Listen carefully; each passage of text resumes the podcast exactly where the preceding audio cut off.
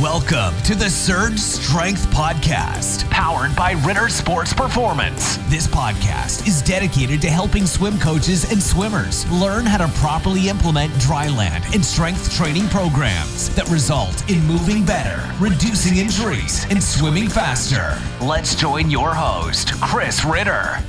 Welcome back to the Surge Strength Podcast, everyone. Hope you're doing well. Have a great episode set for you today. We're talking back half speed and reserve capacity. What coach doesn't want their swimmers to have greater back half speed? That's what the topic is going to be on our Inside the Surge Strength Academy segment. And remember, these are being pulled directly from our new Surge Strength Dryland certification. So in the certification, there are actually videos, and so there's other things that are going to go along with it. So if I'm ever referencing that, just understand that's why, and you can get access to all of that if you enroll to become Surge Strength Dryland certified. You can check it out too with just in the academy. We have Dryland 101 courses for free which are a great option if you're ever interested in raising your dryland IQ and just learning as much as you can about dryland. I know that's a lot of coaches out there like, oh, I'm just struggling with it. Maybe you did it as a swimmer. Maybe you did a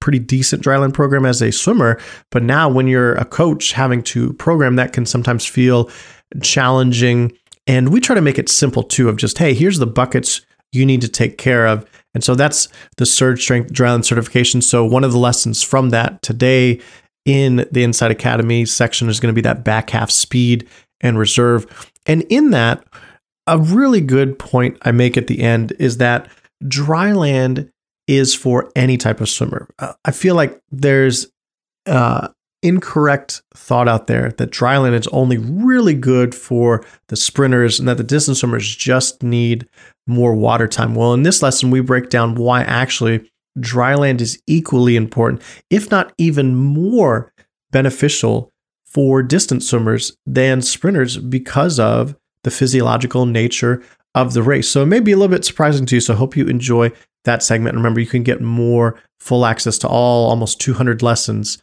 in the Surge Strength Dryland certification. And then on our Dryland Talk segment, we're going to go back to our conversation with Sarah, one of our Dryland certified coaches on our team here that works with actually teams and individual swimmers all over the world. She's in charge of a lot of their programming and does a great job getting great results. And so we continue our conversation with her. And if you're looking for a refresh of your dryland program, maybe you don't even have a dryland program right now, now is a great time. Just go to our website, surge-strength.com, scroll down to the program section, just fill out a quick form, and then we can connect and talk to you more about what options of programming we have, whether it's for your team or yourself as an individual. So let's get into the rest of the episode. Inside the Surge Strength Academy back half speed and reserve capacity is what I'm going to be covering in this lesson. So let's face it, it's the holy grail of swimming, right? Back end speed. Every coach is trying to improve it in their swimmers, and probably every swimmer, maybe outside of Katie Ledecky, but everybody else could use better back end speed. It all is about how can you close that swimming race, right? And especially with swimming, most of the events are going to fall in that you know, minute to couple minutes range. And that relies on glycolysis and the oxidative system. So remember, glycolysis is creating waste products that are going to start to clog it up. And the oxidative system takes a while to kind of ramp up. So you have both those factors when it comes to swimming performance as well. And those really are going to dictate what a swimmer does in their back half. What's their back half speed like? So we've talked about shifting the curve for the in water training. And we can do that through a couple ways. One is improving the buffering or clearing out that it can do for glycolysis and also helping the oxidative system be able to ramp up just a little bit quicker. And that's mainly done through in water training. What we can do on dry land, though, is the second part, which is raise the ceiling of capacity, basically, be able to be faster at a lower intensity for an athlete. And I'll explain this a little bit more as we go through here. So, how I first want to just approach this idea is there is a, a, test that I did in college going through my degree, and I'm sure a lot of other people have. It's a very kind of standard test. It's the, the Wingate anaerobic power test. So basically, what you do is when you're on a stationary bike, the, the power, the resistance is up uh, very high. I forget what the exact amount is, but it, it's pretty tough. And you are pedaling as hard as you can for 30 seconds. There's guys cheering you on. You know, you need to try to just be all out. And you can see the, the graph is going to go something like this. And you could see they're going to peak up. Let's say it's 600 watts. Within 30 seconds, they're almost at less than 50% of what they peaked out just a few seconds in. So obviously, with the glycolysis system and the CP, the phosphagen system mainly fueling this, yeah, there's going to be a very quick drop off in power because the intensity, they're trying to redline it right out of the gate. But you'll also see that basically no matter where you got, so let's say the athlete was only at 400 watts, well, they're still going to end up at 50% or lower 30 seconds in because 400 is their top, whereas this athlete did over 600. So 300 is their 50%. Whatever rank in terms of the highest intensity you can get in power, that's going to then allow, okay, how much easy speed is there underneath it? So someone that can hit 600 watts has more easy speed, more capacity underneath than someone that's only at 400 watts because both of them are going to end up at around 50% capacity within 30 seconds of redlining it. And so therefore, the more powerful one's still going to win. I'm going to show you what this looks like in swimming. And you may say, well, Chris, you know, we go a little bit easy for races. Well, for the 50 free, it's pretty much the closest thing we have to this comparison. And, you know, the best in the world are 20 seconds or less, depending if we're long course or short. So it's in the range of that power test on the bike. But you'll notice here, if you can see, you know, obviously they're diving in. So that's going to help them for that first 15 meters. Uh, but basically, after that, when they're around that 15 meter mark, if you see the speed on all of these uh, Olympic champions over the past few years, they're almost dropping close to 50% by the time they're ending the race. So it's just a matter of who is slowing down the least in this 50 free, who's going to win it. And we're still seeing that pattern that basically when you start going all out, within 20 to 30 seconds, you're almost at 50% capacity. And so, again, if someone has a faster overall speed, if someone's able to be at 2.4 you know, just swimming straight, that drop off is going to end up being less than if your top speed is only two meters a second. So the 2.4 meters a second swimmer is going to always win that race in the 50 free over the swimmer that is two meters a second because there's just a greater capacity. There's greater for that. But I know the 50 is kind of an outlier, but so let's talk about any swimming distance. In any distance, whatever half that distance is, so let's say if we're talking about the 200, if a swimmer is faster in the 100 and keeps improving their 100, that's going to actually help the 200 a little bit. Yeah, it's not always a one to one ratio, but still having a faster top end speed allows for more easy speed. Let's break this down a little bit. So let's say you have a swimmer who has a goal time of 140 in the 200 free. So that would mean their 100 time needs to be 50. Oh, wait, no, it can't be 50 seconds. Why not? Because if their best time in the 100 free is 50 seconds, that means they're having to go all out for that. And so, therefore, they can't just simply double that to get to 140. Their top end has to be faster because if the goal is 140, that means you're having to hold 50 seconds 100. So, 50 seconds in a 100 can't be your fastest time because you can't just double it. You're, you're, you're not able to ride out at that intensity for that long. So your 100 time actually needs to be faster, it needs to be closer to 47 or 45 so that you can back off.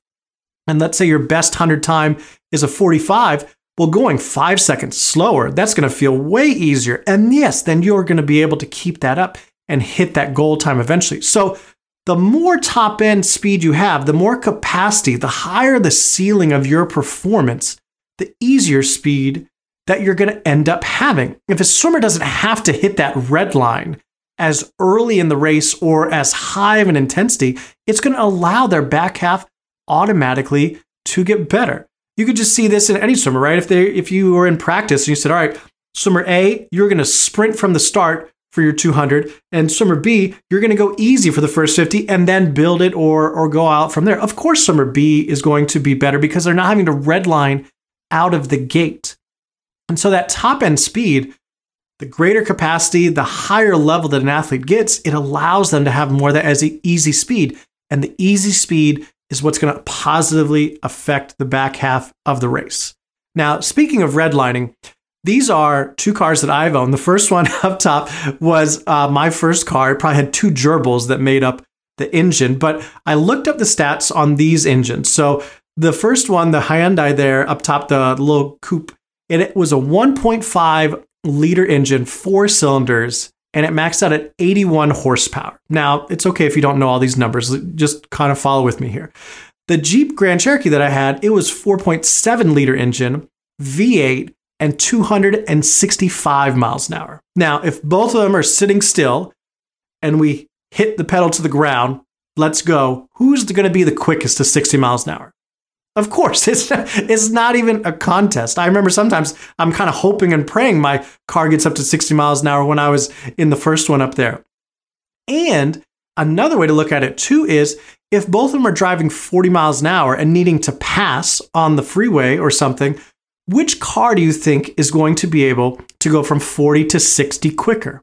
Of course, it's the Jeep. It's always the one with the bigger engine. Now, how you can kind of think about this analogy is the engine size, the cylinders, that's what the muscle size is or the hypertrophy. And yes, in swimming, we don't want to maximize hypertrophy completely, but we could think about the horsepower as kind of the neural strength component of it. So even if, let's kind of say, hey, I'm not trying to max out hypertrophy, even if we cut the Jeep's engine in half, okay, to get it down to four cylinders so it's it's even in terms of the hypertrophy size, so we're not just kind of gaining on hypertrophy. It's still almost 50% more powerful of an engine, 132 horsepower to 81. And yes, of course, you know, you can't just perfectly do that with the cylinders, but for the sake of the analogy here, I hope you're kind of seeing what I'm talking about and that if you give your athlete a bigger, stronger engine, it allows them to have easier speed at the start of the race, which automatically gives them a better back half. And easy speed in swimming is such a fine line, right? And in this study that we've um, kind of referenced previously in one of the lessons with uh, Olbrecht here, I'm going to zoom in so you can see this a little better. So at the end, we're seeing anywhere from swimmers go 1.26 meters a second, which is about 120 uh, seconds, one, 120 in 100, and then 1.36 meters a second. That's about 113 for 100. Okay, so not super fast, but still there's a 6 to 10 second range of where they're going to finish. I want to zero in on this because most races are going to be around that couple minute mark, right? So the gray line is about where that two and a half minutes is between where they started and where that five minute mark is. Look at just even the difference of the plots and the slopes here on these lines of how much the lactate is spiking and how fine of a line that is for that easy speed, right? It can be just a few seconds off one way or another for a swimmer. Now, coaches, I know that you've seen this where if a swimmer goes out just a few seconds too fast on that 25 or 50, man, is that piano coming on their back soon. And it's just going to be a long ride to the finish. As opposed to sometimes they can go out too slow and they weren't getting close enough. And now there's not enough time to make up for all that lost time that they gave up. So it's such a fine line to walk that think about what just a little strength could do with that. And so let's say we have two swimmers who are identical in terms of their technique and their capacity.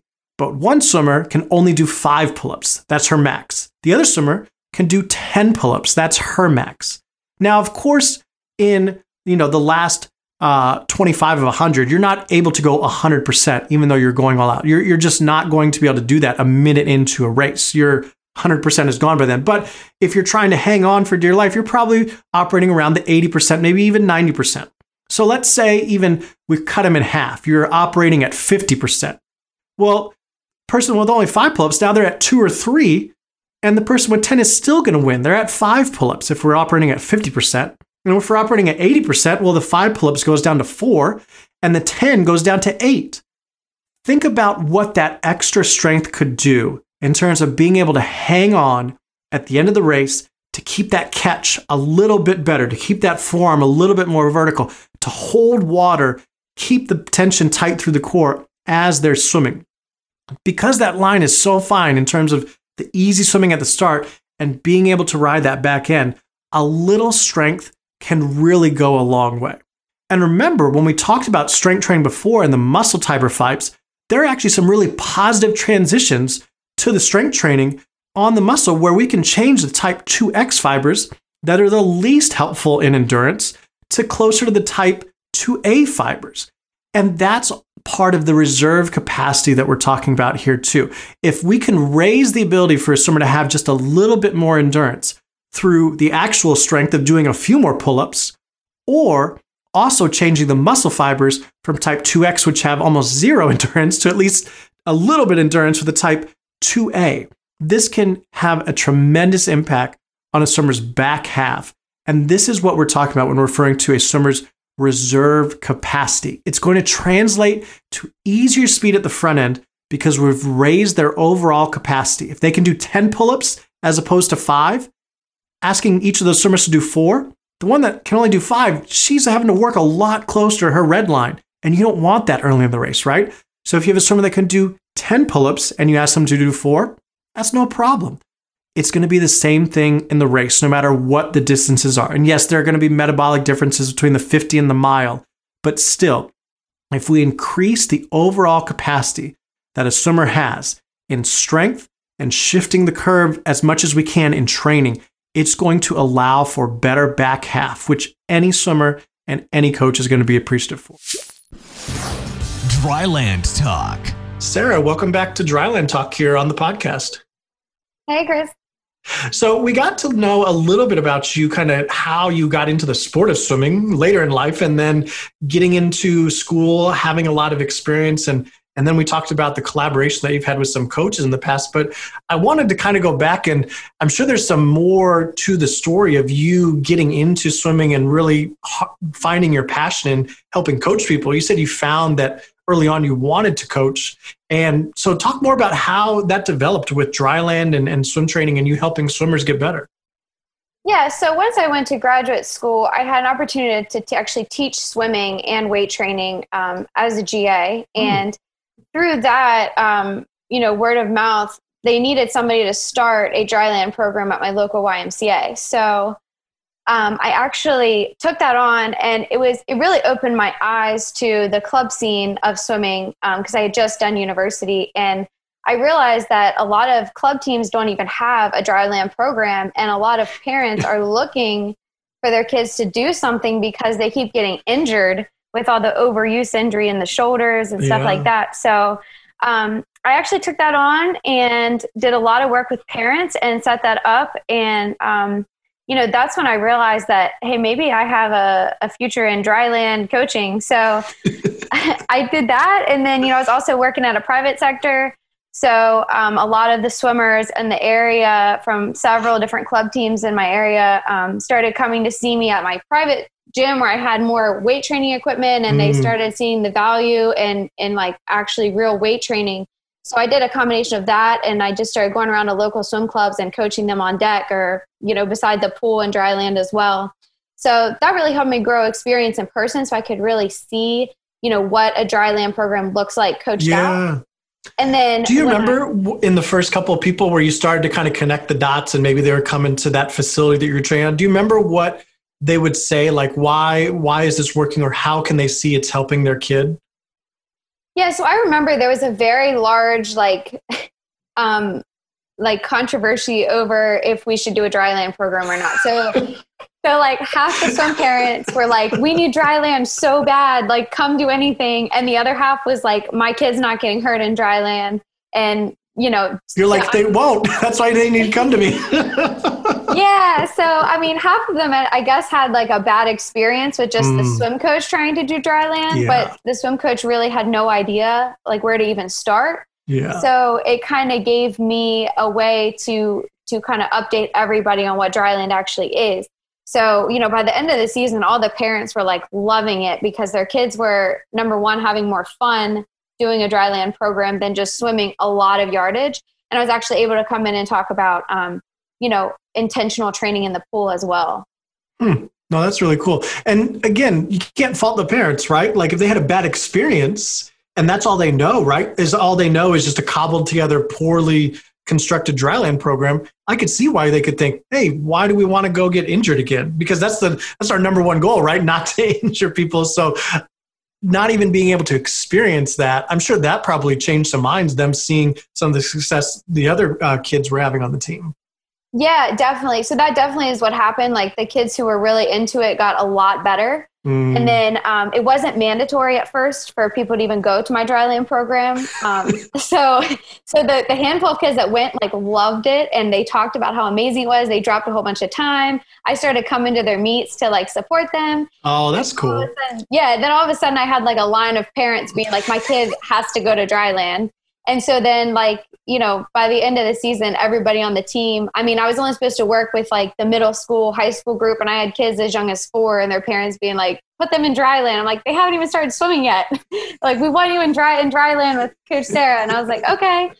So, you know, I, I really got to see them um, develop and I got to see kind of like the change in the culture of the, the whole club kind of shift that's really cool. That's going to make you feel really good that you had that success early on with connecting those dots, right? Because I think back on on like my uh, journey into strength and conditioning, I didn't necessarily have a lot of success with swimming specifically mm-hmm. the first few years, right? Like just general population. But that's really cool that right off the bat, you had a lot of success in swimming specifically and could see how powerful dryland could be when implemented the right way.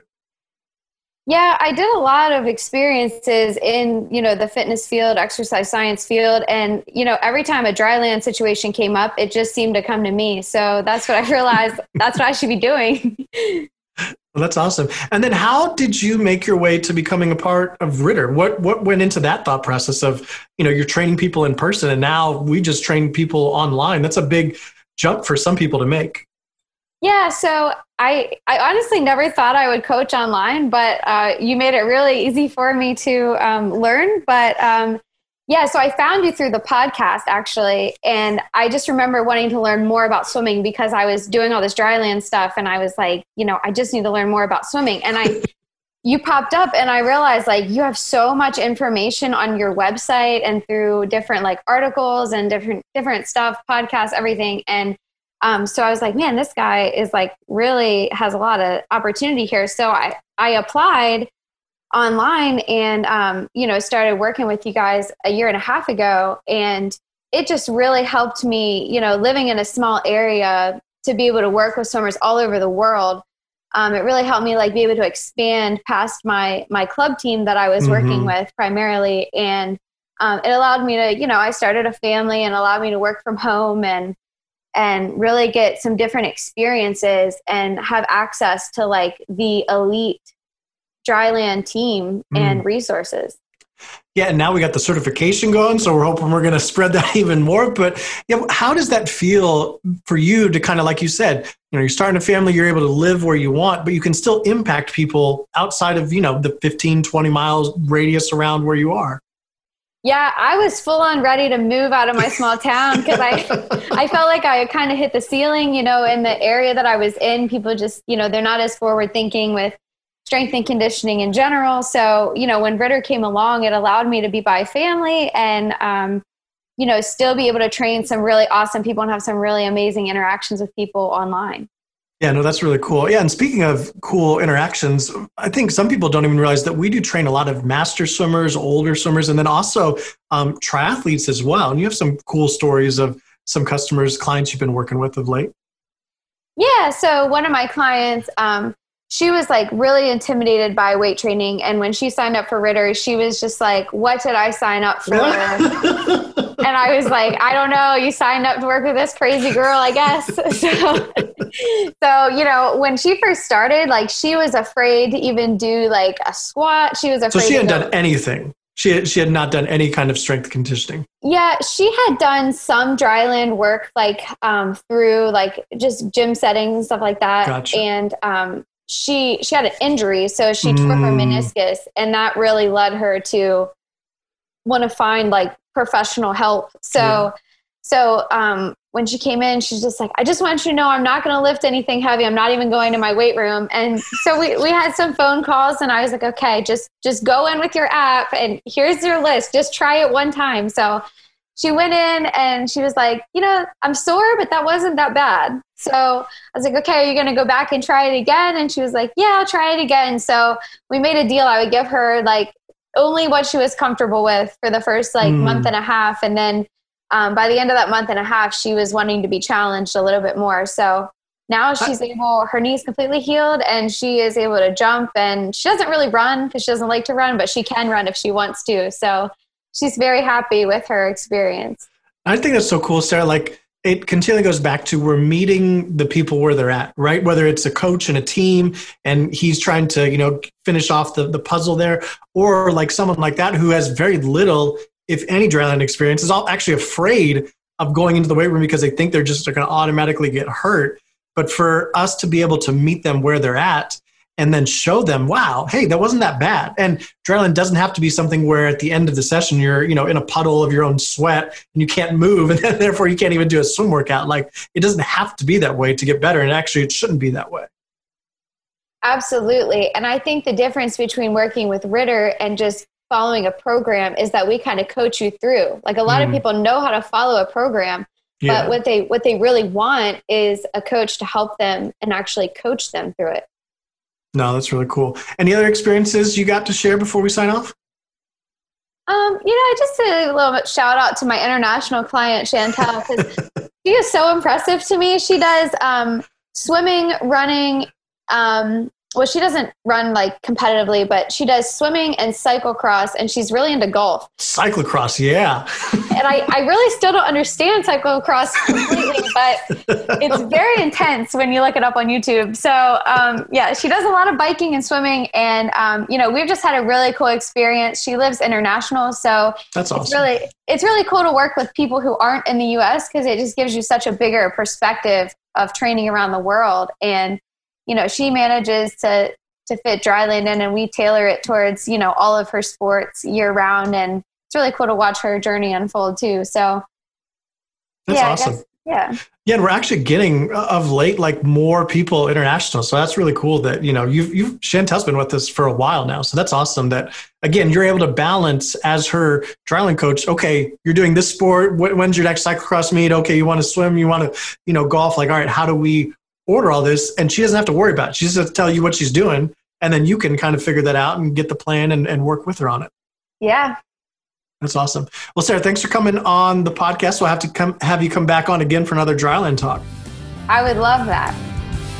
Have you joined the Surge Strength Academy yet? It's now free to enroll in the Surge Strength Academy and raise your dryland IQ. Visit surge-strength.com to learn more and enroll today. That's surge-strength.com to enroll in the Surge Strength Academy. The goal of Surge Strength is simple build better athletes to generate faster swimmers.